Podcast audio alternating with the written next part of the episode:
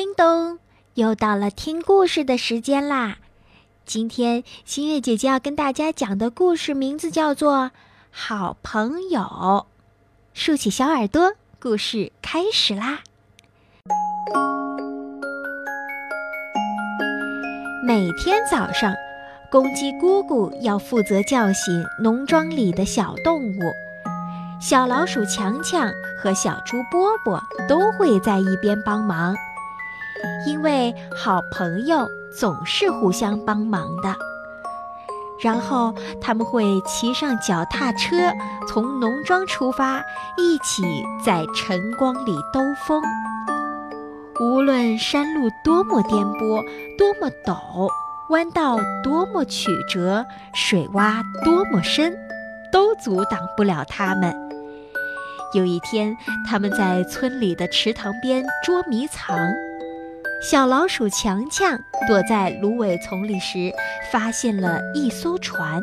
他们三个便立下了共同的志愿，要成为海盗。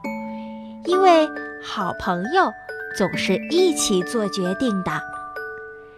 小老鼠强强负责掌舵，公鸡姑姑张开翅膀扬起了帆。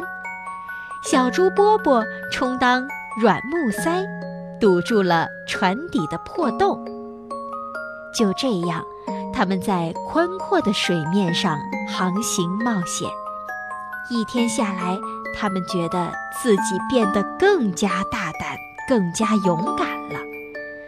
他们征服了整个池塘，可是饥饿还是把他们赶回了岸上。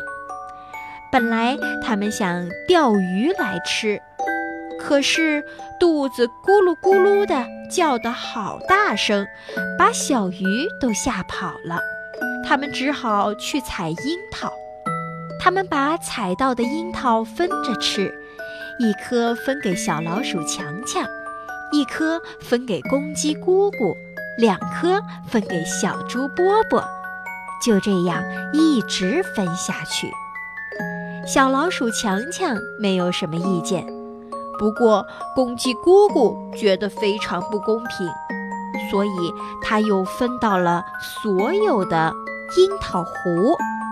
因为好朋友总是要公平对待的。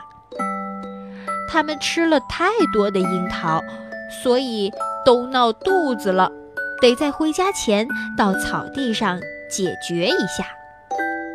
当夕阳西下，影子拖得好长好长的时候，他们骑上脚踏车回家了。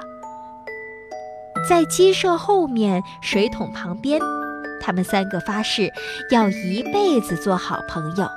他们说：“因为好朋友是永远不会分离的。”那天晚上，他们打算在小老鼠强强家睡觉。可是公鸡姑姑被卡在了洞口，于是他们又决定到小猪波波家过夜。不过小老鼠强强的鼻子太灵敏了，它不想睡在猪舍里。最后，公鸡姑姑提议到鸡舍的木杆上睡觉，可是木杆断了，他们只好互道晚安。回到了自己的床上去。看来有时候好朋友也不能够一直在一起，他们说。可是他们又在梦里见面了，因为好朋友总是会出现在彼此的梦中的。好啦，今天的故事讲完啦，我们下次再见啦。